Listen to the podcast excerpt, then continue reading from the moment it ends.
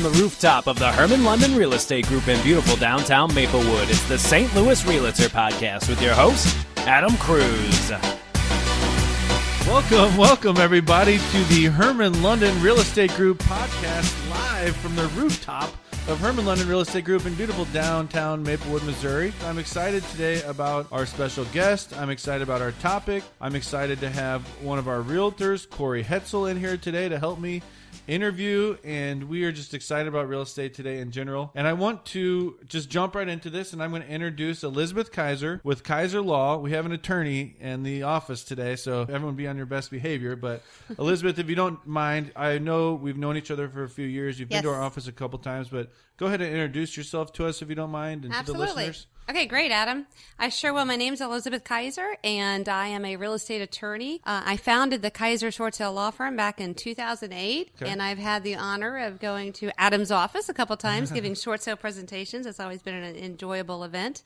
Um, what we do, Adam, is we specialize in, for your audience, we specialize in short sale negotiations. Um, and what that is, is that we negotiate with banks and their investors. When I say investors, I'm not talking about buyers. I'm talking about who owns actually the loan itself. In other words, if it's Fannie Mae, is it Freddie Mac, is it FHA, is it VA, or one of the, uh, the GSE, uh, investors that actually has the note. And we negotiate for them to accept less than the amount due so that we can get the seller out of that bad situation, um, and get them back into life as they know it, protect their credit, uh, in those upside down or negative equity properties. wow okay you just said a lot there I did. and if you don't mind for our listeners, we're going to kind of start small or whatever. I think Corey has some questions for you. Just in general, we want to kind of start from the beginning, if you don't mind. Corey, go ahead. Elizabeth, Sure. if you could just give us an overview, what is a short sale? I sure can, Corey. What that is is that in you as a realtor, I'm sure you've uh, encountered these situations where you actually become the bearer of bad news, and you're at that kitchen table and you're talking to that person who uh, needs to sell the property. They may want to sell for many reasons, but you have to tell them that their home simply is not worth as much as they thought it was, and it happens to be worth less than what they owe to their bank. Sometimes you get those listings, Corey, when they already know that and they say, Hey, I've got a problem. I haven't made my payment for three or four months. My wife lost her job, or if we had a reduction in income, many, many different reasons of hardships. And so they already know they're in a bad situation and they call you so they can have you help them to get out of their situation and you value their home and you then have to disclose the fact that their home's just not what they think it's worth. It is worth less than the uh, amount that they owe to their mortgage companies. Sometimes it's one or two mortgages. And after closing costs and all of the other costs associated, including, you know, your commissions and everything else, they simply just don't have enough to pay off their banks. And it's a really bad situation. It's called underwater. It's called negative equity or upside down. So ever since the recession of 2007, 2008, and 9, um, there's a lot of um, terms of art that we use to describe the same situation. Do do they always use the term short sale now? Because that a lot of people think, oh, that means like quick sale, and it has nothing to do with that, obviously. But It's the opposite. is there right exactly? Is there some other word that people are using now, or is it still short sale? It's still short sale, Adam. Um, and back prior to the recession, people actually did short sales, but they didn't know what to call them. Okay. So they would just, you know, call it an outlier, a one-off. They would call it a, you know, a workout. They were able to work something out or a settlement with settlement with their bank. But because the recession accelerated the amount of short sales in this country, or in other words, just really accelerated the number of homes that were in a negative equity situation. The banks had to figure out what they were going to do to reduce their losses, and sellers had to figure out what they were going to do to get out of their mortgage situation when they simply don't get enough proceeds in the sale to pay off their mortgage. And so therein evolved the short sale. And now that is the term. And not only is that the term that was used today, it's actually become the new normal for delinquent accounts. Banks now look at a short sale as the first option before foreclosure. Okay, they prefer it. They do. They prefer it because they actually lose half the amount in a short sale as opposed to foreclosure. So, to kind of put it in perspective, it's the lesser of the two evils. A short sale, a bank's going to lose money. But in a foreclosure, they're going to lose twice as much money. And if you want to put it in percentage of the of the actual note, let's say you owe three hundred thousand dollars to your lender for your home, Adam, and you're in a situation where it is upside down. Your home's only worth two fifty, but you owe three hundred. Well, if that seller, which in that scenario would be yourself, if you stop making your payments for whatever reason, there's many reasons why people cannot afford to make their mortgage payments anymore, then the bank has a couple of options. They can take the house back and under foreclosure. And if they do that, they're going to average losing about 40% of that entire note. But in a short sale, they're going to lose about 20%. Okay. So they simply lose half as much. It mitigates their losses. Okay, interesting. So, you know, when when we first met, and like you said, you started your company in 2008. Yes. When that was when everyone considers the real estate crash, right? Yes. And I guess since then, your company has grown, so you're seeing a rise in short sales, I would assume. In general, or you know, I, I kind of wrote a question down while I was preparing this, like, so short sales are still a thing? You know, like people are still doing them, I guess. Yeah. I know they are because I'm trying to buy a house on short sale now. But You are, Is it really still popular? Or It, it really is. And what's happened, it's, it's interesting. The market's improved. We all know the real estate market has recovered, not recovered back to where it was in 2006 and 7, but it has recovered substantially.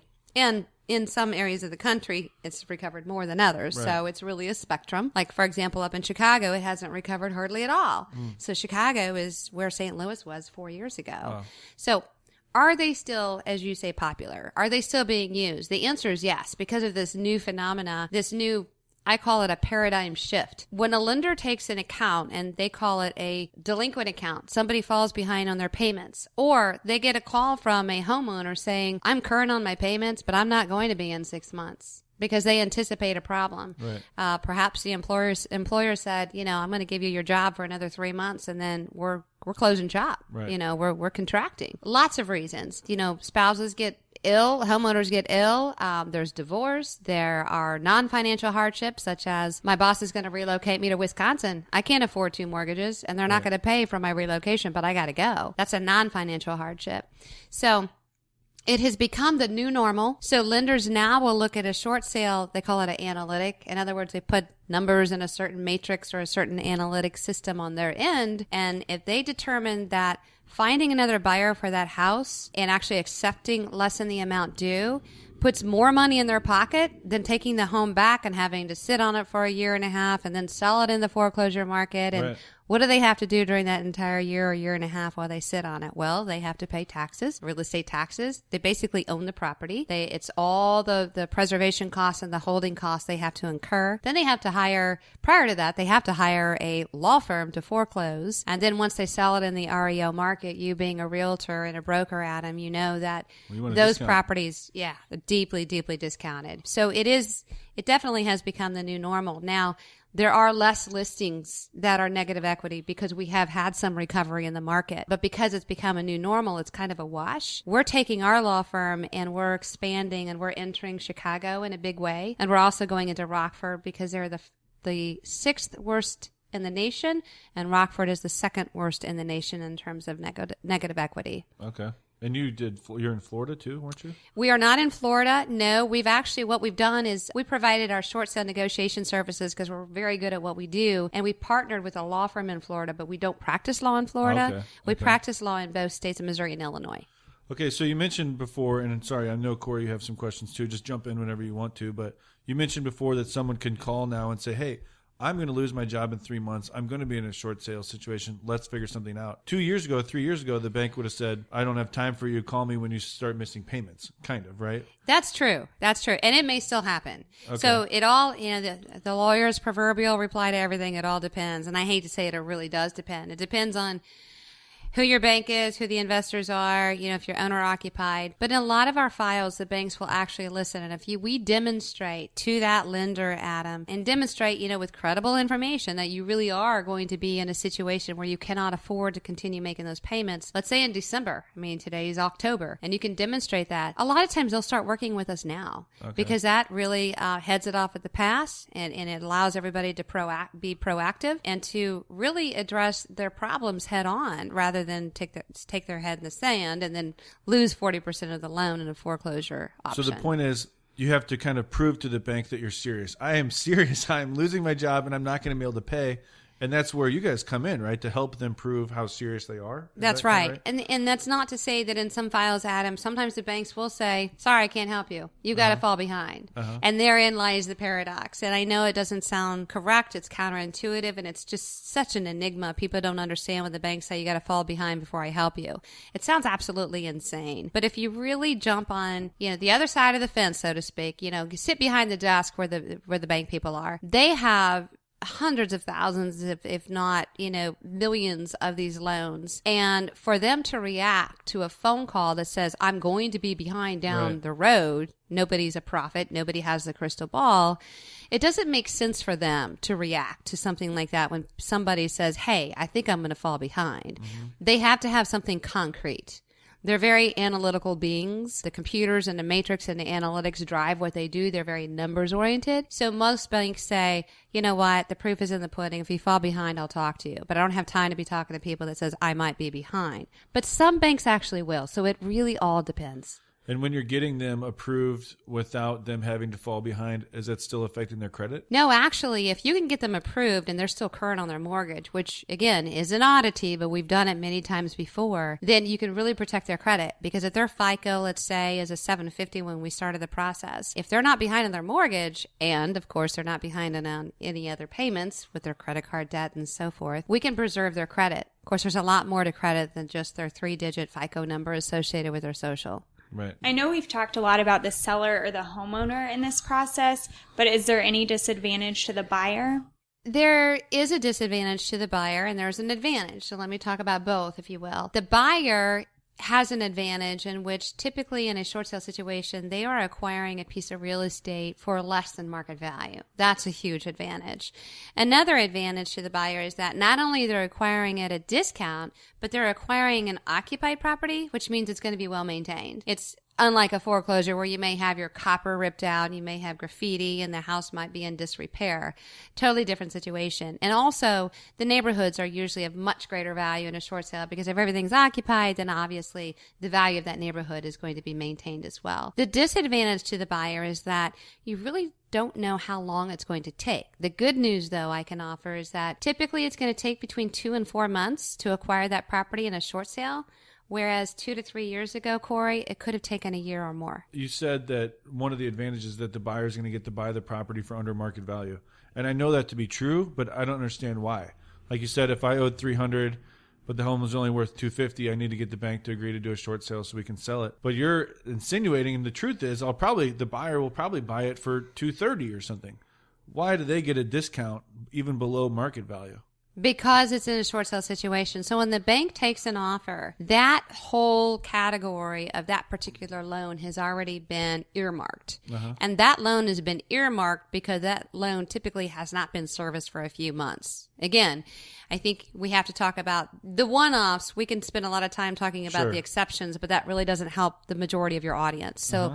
talk about the general situation. The typical short sa- sale is that loan that account has already been earmarked as distressed or non-performing. You've heard of the word non-performing loans. Because of that, statistically speaking, in all likelihood, that loan is not going to be serviced until they do something about it. So they know that in that situation, you know, as they say, desperate times calls for desperate measures. The bank knows that by buying, participating in a short sale and to allow that homeowner to find a buyer to move in is typically going to require that they accept less than the amount due because in that situation, the loan's not being performed anyway. And a lot of times those short sales, and I said most of them are occupied, some of them are not. Uh-huh. Some of them they have already left. They may be six months behind on their mortgage. They may even be a year behind on their mortgage. And they may have already left because they're scared. They thought they had to. They hadn't been making their payments. Right. They don't know what to do. So they leave out of fear or they had to relocate for a job or they just simply left because they wanted to go move in with Aunt Susie or whatever their situation was. And so if it's vacant, it's worth less as well. But that loan has already been earmarked as delinquent. Therefore, that bank is going to accept less than the amount due because they know it's going to be difficult to sell that for market value. Okay. And like the short sale I'm trying to buy now, the people want to be in a short sale because they can't afford the house, but that also means that they haven't been able to afford any of the updates that needed to happen to the house for the last three years, right? So That's I guess right. that's even more of a reason for me to get a discount on it. That that's exactly right. And when they say value, you know, you've got the CMA and you got the market values, but Right. then you have what they call distressed values. So these banks look at a house, let's say, that in a perfect world may be worth 200 but in a distressed value situation in reflection of what you just said the house is typically in disrepair it's outmoded outdated everything above and so it is going to be worth typically less than that original CMA value. Tell me, is have you seen a difference from your experience in dealing with the bank versus dealing with the credit union on getting a short sale approved? Is it easier if it's a credit union, local credit union? It's actually more difficult. Um, No, don't tell me that. It's a little bit more difficult in the credit union, although they have improved. And the reason is quite quite simple. The credit unions, Adam, typically do not have any kind of recourse. So for example, let's say, you know, most of our files we're dealing with the big five, which is, you know, your Wells Fargo, your your uh, Chase, your US uh, US Bank, your Bank of America's, the big five financial institutions. They have recourse typically because What's those recourse? recourse means that they can get their losses from somewhere. So if they lose that let's say they lose $75,000 $75,000 on that loan because they had to sell it except less than the amount due and they just took a haircut of $75,000. They can recoup that $75,000 loss on their mortgage sometimes by entities or government sponsored enterprises such as FHA, Freddie Mac, Fannie Mae, those insurers. Sometimes they can actually recoup their losses from mortgage insurance companies. We've all heard of mortgage insurance yeah.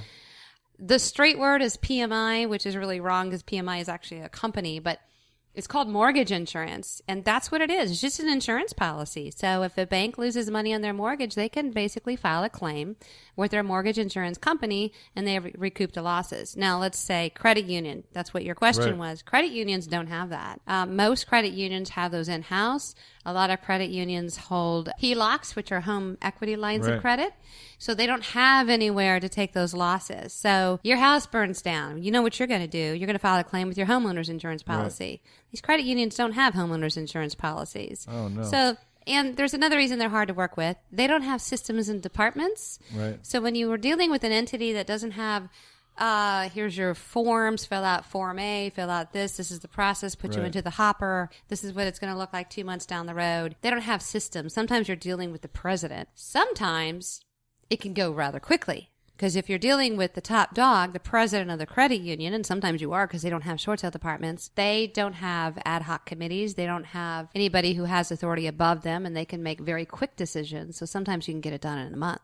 Is there ever a situation where the seller's trying to list their property and then they find out they have to do a short sale? There's no other option? Well, the option everybody has is to ignore their problem and not pay their mortgage and stay in their house as long as they can without paying their debt. I would never advise that to anybody because your credit's going to be pretty much devastated for five to seven years and you're not going to be able to move into another home for a long, long time, which is not good. The other option would be to rent. So you can stay in your home, and these are options to where we call them home retention options, meaning that no, you don't have to move. You can stay there, even though you can't afford to make your mortgage. You can find a tenant. Of course, they still have to relocate, but they still own the home. So if they find a tenant that uh, can pay the mortgage or the majority of the mortgage, some people write it out and they wait for the market to recover, and then they sell their home when the market recovers, if it does recover to a level they need. Another option, Corey, would be to um, do some kind of workout with their bank. The popular term is a loan modification. And if they could modify their loan, which statistically is really difficult to do that, a lot of loan modifications may work for a while. It's called a trial period. And then after about 90 days, the loan modification isn't working any longer. It fails and then it goes into a short sale or a foreclosure situation. So there are options. That is to rent, hold out, get a better job, make more money, pay your debt, rob Peter to pay Paul, which is, of course, always an option. Go to your Uncle Harry or whoever that you can get some uh, financing from, or modify your loan, which is really, really difficult to do, or short sale, or just simply walk away and do a what they call strategic default or strategic foreclosure, which is the worst thing out of all the options I just described. That's actually how our property management company started growing. Is when we'd go to these people's houses and say, "We can sell your house," and it turns out they were going to lose a bunch of money, and we're like, "Or we can rent it for you for more than your mortgage payment," you know. And that's kind of how our property management company started. Really So interesting. It's, yeah, it's been good. For, Yeah. You know, uh, now we have, I guess, a lot of people who just want to be property owners or investors. You know, but it started out with a lot of people who their option was short sale or Right. rent it out. So Right. Yeah, you can definitely rent it. there, so there was some law that I forget what it was called, like the Home Mortgage for Forgiveness Act of 2012 or something like that. Do you do you know what I'm talking about? I do. It's the uh, that's the the tax act. Yeah, Uh-huh. the Mortgage uh, Forgiveness Debt Relief Act. And that expired actually in 2013. But what they did is they extended it to protect everybody who closed in 2014. Okay. So what that means is that if you closed a short sale transaction, meaning you went to the title company and it's done and over and it's actually closed, any time in the year 2014 all the way up to December 31st, 2014, that you will not be taxed for that deficiency. So let me explain what that is. I previous about 20 minutes ago I was talking about this shortage or the with the haircut that the banks Right. take in a short sale. Let's say there's $75,000 that they never get out of a short sale because mm-hmm. that's what a short sale is. Right. Selling or accepting less than the amount due. That $75,000 to the IRS is considered phantom income. Aptly described phantom, meaning it really doesn't exist, but it does exist on paper. So phantom income, the IRS sees that as a forgiveness of debt, which is the same thing as if you owed me $1,000, Adam, and I say I forgive you of your debt, it's almost as though I put $1,000 in your pocket, isn't Right. it? Uh-huh. if you look at the other side of the column. So they call that phantom income. So the IRS has the right to actually tax you on that phantom income or that shortage. That act protects everybody and and uh, does not permit the IRS to tax on that shortage for any closings that happened all the way up until December 31st, 2014. That has expired, but most people, when they short sale their home and they close, qualify what they call the insolvency clause. I'm not a tax attorney nor am I a tax advisor, but because of what we do, we have to be very familiar with this. So we make sure that all our clients in closing their short sales, Adam, always go to their tax advisor to get this advice. But, and we've met with tax attorneys and tax advisors and CPAs, but most people qualify for the insolvency clause, which existed before this act, which protects them from taxation. We just had a, this credit union deal that I'm doing. The credit union said, "Yeah, sure, we'll do a short sale. The seller will be responsible for the difference." And I'm saying, "Well, that's not a short sale. First of all, if you're going to try to get the money from them, Right. you know." But so the seller needs to look into this insolvency clause that you're mentioning. They do, they do. But what you just said is that the seller be responsible for the difference, and that's different. That's that's just the deficiency. Now we're talking about taxation, which is kind of they're related, but they're two different animals. The deficiency, when that credit union said, "Well, sure, your client's going to have to pay for the difference," and I agree with you, it's not even a short sale. Right. They probably wanted to set your client up for some kind of scheduled payments. I would assume, like over five years to pay the difference. I don't think we got that far, but Okay, let's just assume that they did. Okay. And let's assume that that difference was 100,000. dollars Mm-hmm. Well, your client in that situation would not receive a 1099 from the bank because the bank didn't take a shortage. The bank's still getting their money. They're Right. just prorating it or amortizing it over five years. Let's say that they did accept less than the amount due and there was nothing due from your client. So they actually waived the deficiency. Uh, when they waive the deficiency, they can issue the 1099 to your client stating, hey, we waived the deficiency, which means put your hands up. We agreed not to take any money from your client for that $75,000 shortage, which is a gift to your client. Now your client has to pay taxes on that difference. Okay. I, you know, one of the questions I was going to ask you, which I'm going to try to answer partly, and then you can finish for me if you don't mind.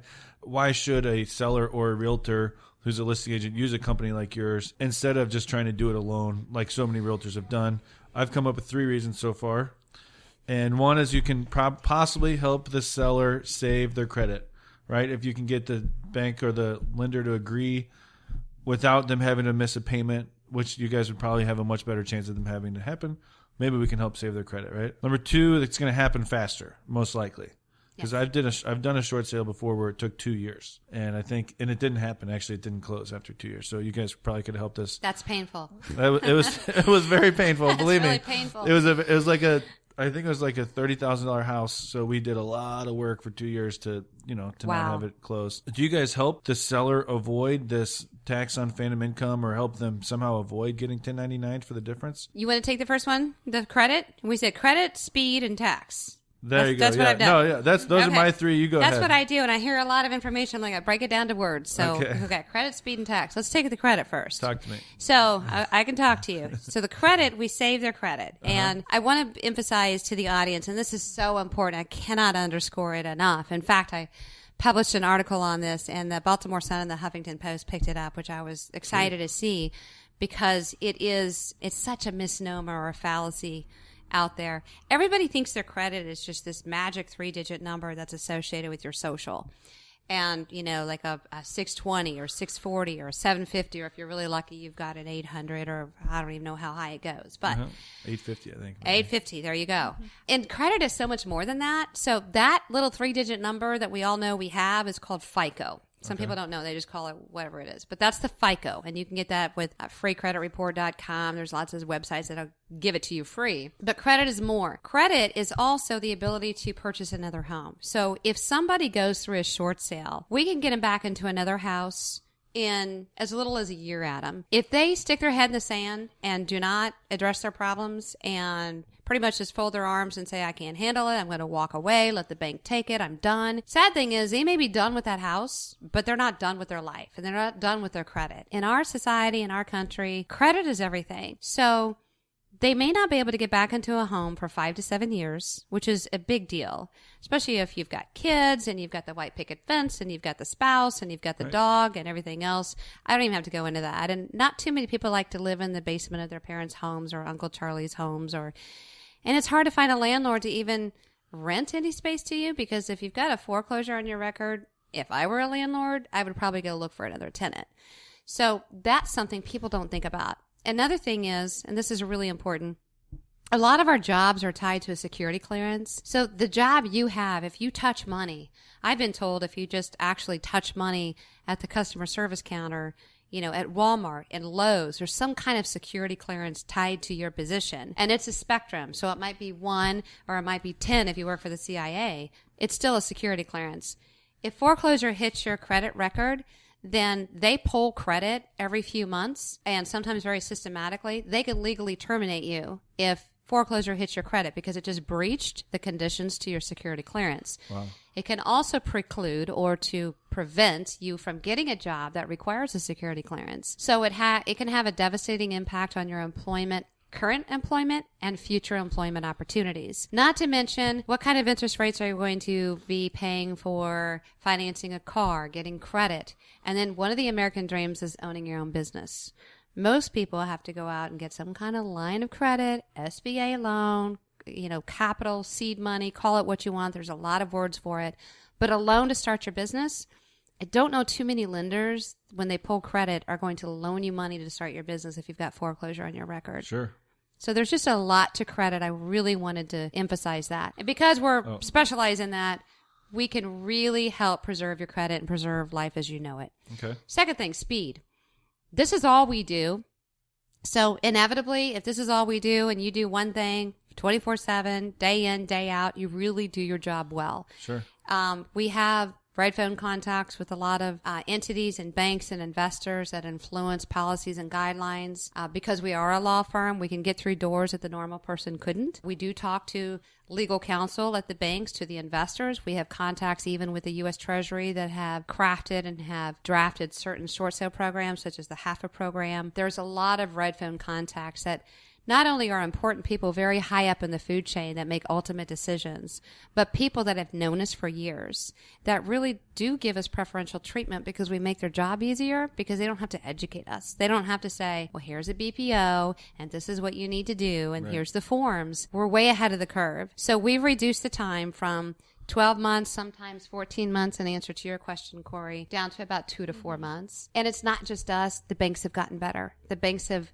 fine tune their systems and their processes as well. We also keep realtors out of trouble because, Yes. Eh, like, for example, the Supreme Court in Illinois has passed an opinion in their mortgage subcommittee that says any component of short sale negotiations is the practice of law because we give legal advice as to deficiencies in credit. We negotiate notes, we negotiate mortgages. We are always working with divorce attorneys and bankruptcy attorneys and everything else. And so we also keep everybody out of trouble. So, for example, we get phone calls from people saying, I'm getting sued by my bank.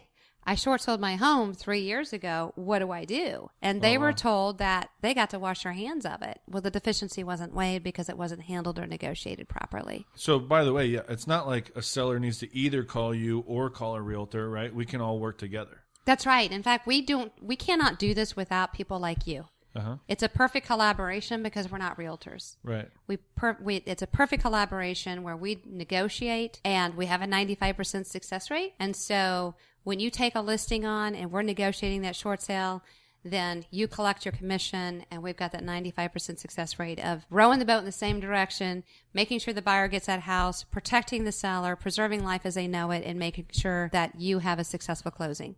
So after this home affordability thing ended in 2014, have you had success helping people not get 1099 for the difference? Absolutely. In fact, most of our files, and I just want to clarify one thing.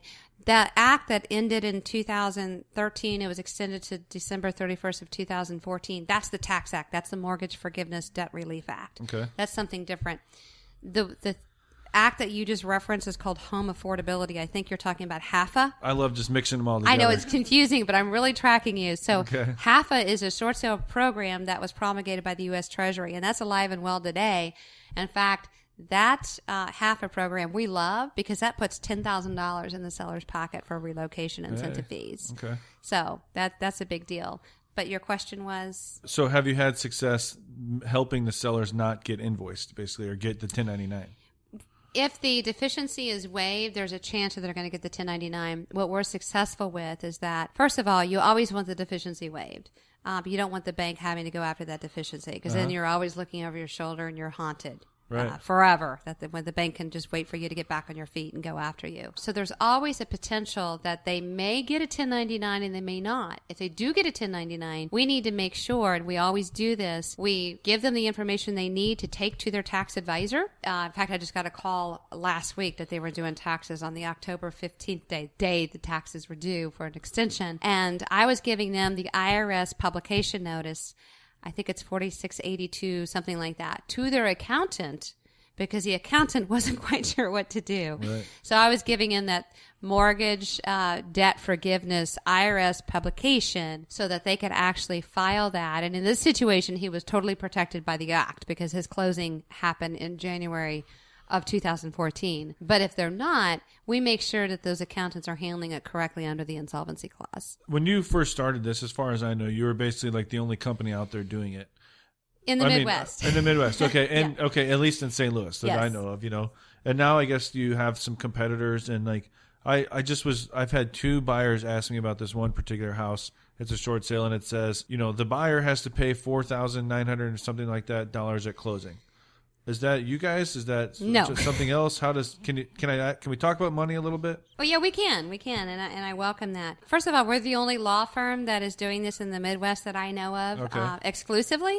So this Um, is just some guy who thinks he knows a lot about short sales, probably. Well, and that is, you know, our main competitor, ironically, they're not lawyers at all because this is such an arcane area. You can't go to like a legal seminar and learn short sale negotiations or the practice Right. of short sale law. It just doesn't exist. Uh-huh. We're actually going to be speaking for the Missouri Bar next spring at the Real Estate Institute. So we will be Ooh, wow. teaching other attorneys Okay, how to do it. go. And I welcome to do that. Okay. Maybe not four years ago, but doing it now. As far as our competition, our competition basically are agents that say, "Hey, I think I can do this." Uh-huh. Unfortunately, we get phone calls from former homeowners that short sold their home where agents negotiated their short sales and they're getting sued by their banks because these are legal documents that come from the banks that need to be interpreted and negotiated Right.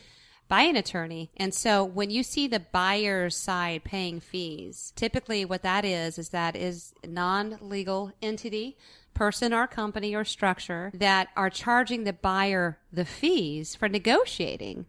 Now we simply don't have to do that because we're a law firm. We have three other sources to get our fees from. Uh, for example, we can get our legal fees from the seller's incentive. I had mentioned the HAFA program. Uh huh. In fact, we influenced that policy and guideline so that we can get paid directly on the HUD from those fees. Okay. Um, that was years ago. We can get paid from any bank seller incentive fees. We can collect advanced legal fees from the seller as well when we take on a file. And there's a lot of different other areas that we can actually take the fees because we work closely with title companies Right. because we are the seller's attorney. And in the short sale process, they do allow and allocate money for sellers' legal fees. But when you're a non-legal entity, there's very, very few places you can take it. So a lot of times they charge the buyer. What we're concerned with is that when you charge the buyer, let's say the almost $5,000 in your scenario that you depicted, that's going to narrow your pool of buyers. And Right. if you narrow your pool of buyers, how do you reconcile that with your fiduciary duty to your seller? Uh-huh. And that's a problem we have as, as, as an attorney, and we simply don't need to take the fees from the buyer. Yeah, and so I mean, I, I don't know if you know this or not, but just kind of like theoretically, how, where are we even agreeing that? Where is the buyer even agreeing to pay that at closing? I don't think we're going to put that on the sales contract necessarily. The way that works, and believe me, I get this question all the time when I'm in pre- presentations. Apparently, that there's a contract or an agreement that they have the seller and the buyer, and everybody signs on at the beginning Okay. when that buyer makes the offer. Now, what we do is that we represent the seller, so you know we get our business from realtors, from people like you. Uh-huh. That when they discover these situations, they call us, and we're brought to the table, so to speak, and we start the process. And we protect your commissions because we don't take your commissions; you get your full six. And so, in those situations, they have it all agreed up front where the buyer is going to be paying those fees, and whether the buyer pays fees on the HUD at closing. I'm not quite sure. Yeah. Um, but that's something that was born out of the recession where people were trying to figure out how to get paid to do these. And they weren't, they were not a legal entity, so they were not permitted to take any money from HAFA or from the seller. You can't take advance fees from a seller if you're not a legal entity. Yeah. That's where that all came from. We've had agents say, I want the buyer to pay your fees. And if they've already got the deal put together, what we've done is we've consulted with the MAR and we've consulted with the legal counsel of the Missouri Association of Realtors. Right. So we know how to do that right and to keep everybody above board and keep everybody out of trouble. So we can do it as long as it doesn't prejudice the best interest of our client. And when the deal is already put together, a lot of times it doesn't. If the bank approves it, the deficiency is waived. We can do that, but it is a one-off ad, and we don't promote it. It seems really weird that someone would. I mean, of course, I'm talking to you now. And I'm, like, of course, I'm going to say this, but it seems really weird that why would someone use a non-legal entity who has to charge this much money instead of using your firm? Well, I think it's because we haven't got to their office to give them a presentation. Okay. And you know, there's only so many of us, and sometimes it's hard to do. And you have Yeah. choices in advertising, which I'm sure you're you think of every day in running your company. It's like, Right. how are you going to get the message out? And that's always Yeah. Uh-huh. an ongoing challenge. And the way we get the word out is word of mouth. We do presentations a lot. To put ads in newspapers and billboards and all of that, we're very reluctant because we don't feel like it's cost effective or targeted uh-huh. advertising. Uh-huh. But now we're actually starting a, like, for example, in Chicago, and, you know, our headquarters is St. Louis. We're never leaving St. Louis. So when I say Chicago, that doesn't mean we're moving. We're just Right. expanding. But we're actually going directly to the homeowners. And so that's exciting. So we're dropping about 26,000 letters to these distressed homeowners that we've bought data from so that we can show them there's a better way. Okay. And They that's like, another way- default type of system or something. That's another way that, that we're marketing. So we're talking about the messaging and why would somebody not use us and, you know, have the buyer pay and then you're limiting your pool of buyers? I frankly don't know because we do keep everybody out of trouble. Our success rate is 95%. We don't take anything from your, from your commission. Uh, we're very serious and I think we do a pretty good job because this is all we do. Tell us how uh, the listeners can get a hold of you. Sure. Our number is 636 220 2218. Uh, We have a website, of course, kayserlawfirm.com. Kayser's with a Y, not an I. K A Y S E R L A W F I R M dot com. You got it. Perfect.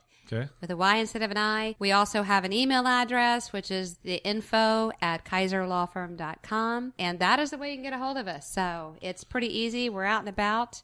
Uh, we have a lot of, and one thing I want to mention that's how you get in the door to, to get us on board so we can start the process. Uh-huh. But once you're in our firm and you become a client, you then get the direct contact information of the person who's going to handle you. So you'll get assigned like a negotiator. You get assigned a negotiator and you don't have to go through the front office or a secretary. Not like a typical law firm. You get assigned your negotiator and then you have their direct contact information, even including texting and everything else. So I'm going to jump into. I have five questions that I like to ask everybody. They're a little more personal, if you don't mind. Absolutely. Not too personal though, That's but okay. okay. So this is my five Can I plead the fifth on any of them? sure. Yeah, you, you know, Joey can. He's got his finger ready to delete whatever we need to delete Yeah, here. I so. see that finger on the button. Okay, so who lives under your roof? Well, I have two children. I can do that. I'm in West County. I have two children. I have a 25 year old who is the. Um, I'm going to put a plug in for her. There. Thank you. Please. She's the uh, marketing strategic coordinator, big long title for HEC television station. Really? Which is higher education channel. She has a degree in uh, communications and marketing, and she is a uh, uh, mover and a shaker, and she's out there doing a lot of things, making a lot of things happen. Cool. So um, now she does not live with me. She shouldn't at 25. Okay. She's very independent. I have a 12 year old seventh grader. Oh wow. Okay. Yeah. And I uh, am engaged to be married. Congrats. Thank you. And we don't live together yet. Um, Oh and my gosh, your parents would be so happy about that. yeah, and we live in uh, West County, just right at Dougherty Ferry and 270, and have been there for about eight and a half years. Wow, perfect. Wonderful neighborhood. Love it, love it. Beautiful. Okay, and where are you your best? I am best at creating, energizing, motivating, and making things happen. I love to connect the dots. I love to look at dots and seeing the synergy and the common denominator between a lot of dots and putting the right people in the right positions, accelerating companies. I love to identify the deficiencies and the defects and everything else in not just my own company and improve it, but other companies as well. So I run this law firm, but there are other interests I have. Okay. Definitely. I started my first company when I was 15, so I'm more of an entrepreneur than an attorney. Wow. Do you have a favorite blog or podcast? But being that you're an entrepreneur, I want to add in there, and or favorite kind of book or something that you know something that had a big impact on you. Let me say two things. I'm going to give you Yeah, a different ahead. dimension to me because, you know, sometimes we have a tendency to talk all about business and life Yeah. is a lot more than just business. I grew up in the country and I was Really? fortunate to have, not a farm or anything, but we were fortunate enough to have three acres and I had a uh, gorgeous quarter horse and spent a lot of time with my horse. Okay. So I have a lot of uh, that outside nature in me that I always kind of go back on the weekends, and we do a lot of hiking. And Okay. I love the outdoors. My favorite place to visit is Costa Rica. Been to an eco adventure in Costa Rica and experienced earthquakes and volcanoes and whitewater rafting, and love to zip line. So I love the outdoors. Who knew? Still love my horses. Okay. Yeah. So there's definitely a different dimension. And one of the books that really impacted me that touches that nature part of me is Last Child in the Woods. Mm-hmm. And it's just a, basically about how culture has lost touch with, with nature and we're also, you know, digitized and everything. So the other book though that regards my business, and like I said, I'm kind of a maybe a walking contradiction, but it really gives me a good balance in life is High Tech, High Touch. That is a New York bestseller and it's about how we are quickly losing the touch of the power of the human voice. I just did a presentation of the power of the human voice downtown at the Cortex building, which is on my website. Cool. One of our popular acronyms uh, that we use in our firm is PUP, and it stands for pick up the phone. Because the voice is so much more powerful than an email. You need both, but you got to know when to pick up the phone. Good. Okay, we'll have to check out those two books. I I've heard this term high tech, high touch before, but I didn't know it was actually a book. There's a book. In fact, I think I uh, have it with me actually. Oh, good. All right. And what's your guilty pleasure? I love a good movie. I can't stand TV. I'm always looking for a good place to dance because I love to dance. Really? yeah. okay. Good. All right. And last question: Who is your mentor, and how have you thanked them? Richard Branson. Really? yeah, when it comes to business. Okay. Uh, my other personal mentor would have to be my father. He's the Okay. steady Eddie. He portrays that stay the course. Uh-huh. Uh, he's amazing at staying the course, keeping your eye on the ball, and he's extremely honest. He he teaches me those virtues that you you know pick up twenty dollars on the sidewalk and you go to the person in front of you and say, "I think you dropped this." Uh-huh. So I, I owe that to my father. Business is Richard Branson. Uh, the guy is amazing. I've read some of his books and. He is the icon of entrepreneurialism, and I've tried to um, get in contact with him, but it's hard. He's probably on his own private island. yeah, out. that or in a hot air balloon or something. Okay.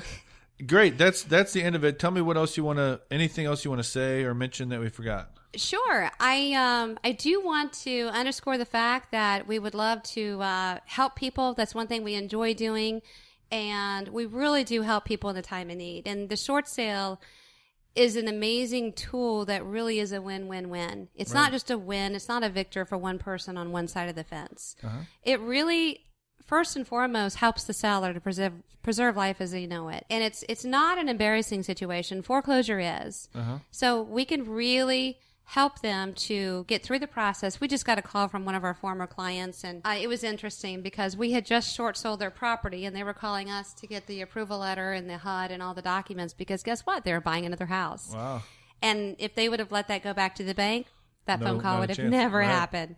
And it's a it's a win for the buyer because they get a good deal, and it's a win for realtors because it keeps everybody in the transaction. If Right. it goes back to the bank, you've lost it. Exactly. If it goes for a short sale, you can also not only sell their house and bring us to the table to negotiate that, but they're going to be calling Adam Cruz again to get back into a house in another year because they're going to be qualified. right. And it also helps the banks because they lose less money. Now, we don't represent the banks, but again, it's a win win win. And I just want to underscore that because I think it's very, very important. Beautiful. KayserLawFirm.com. Thanks for coming in today. Thanks, Adam. Appreciate it. Thank you very much.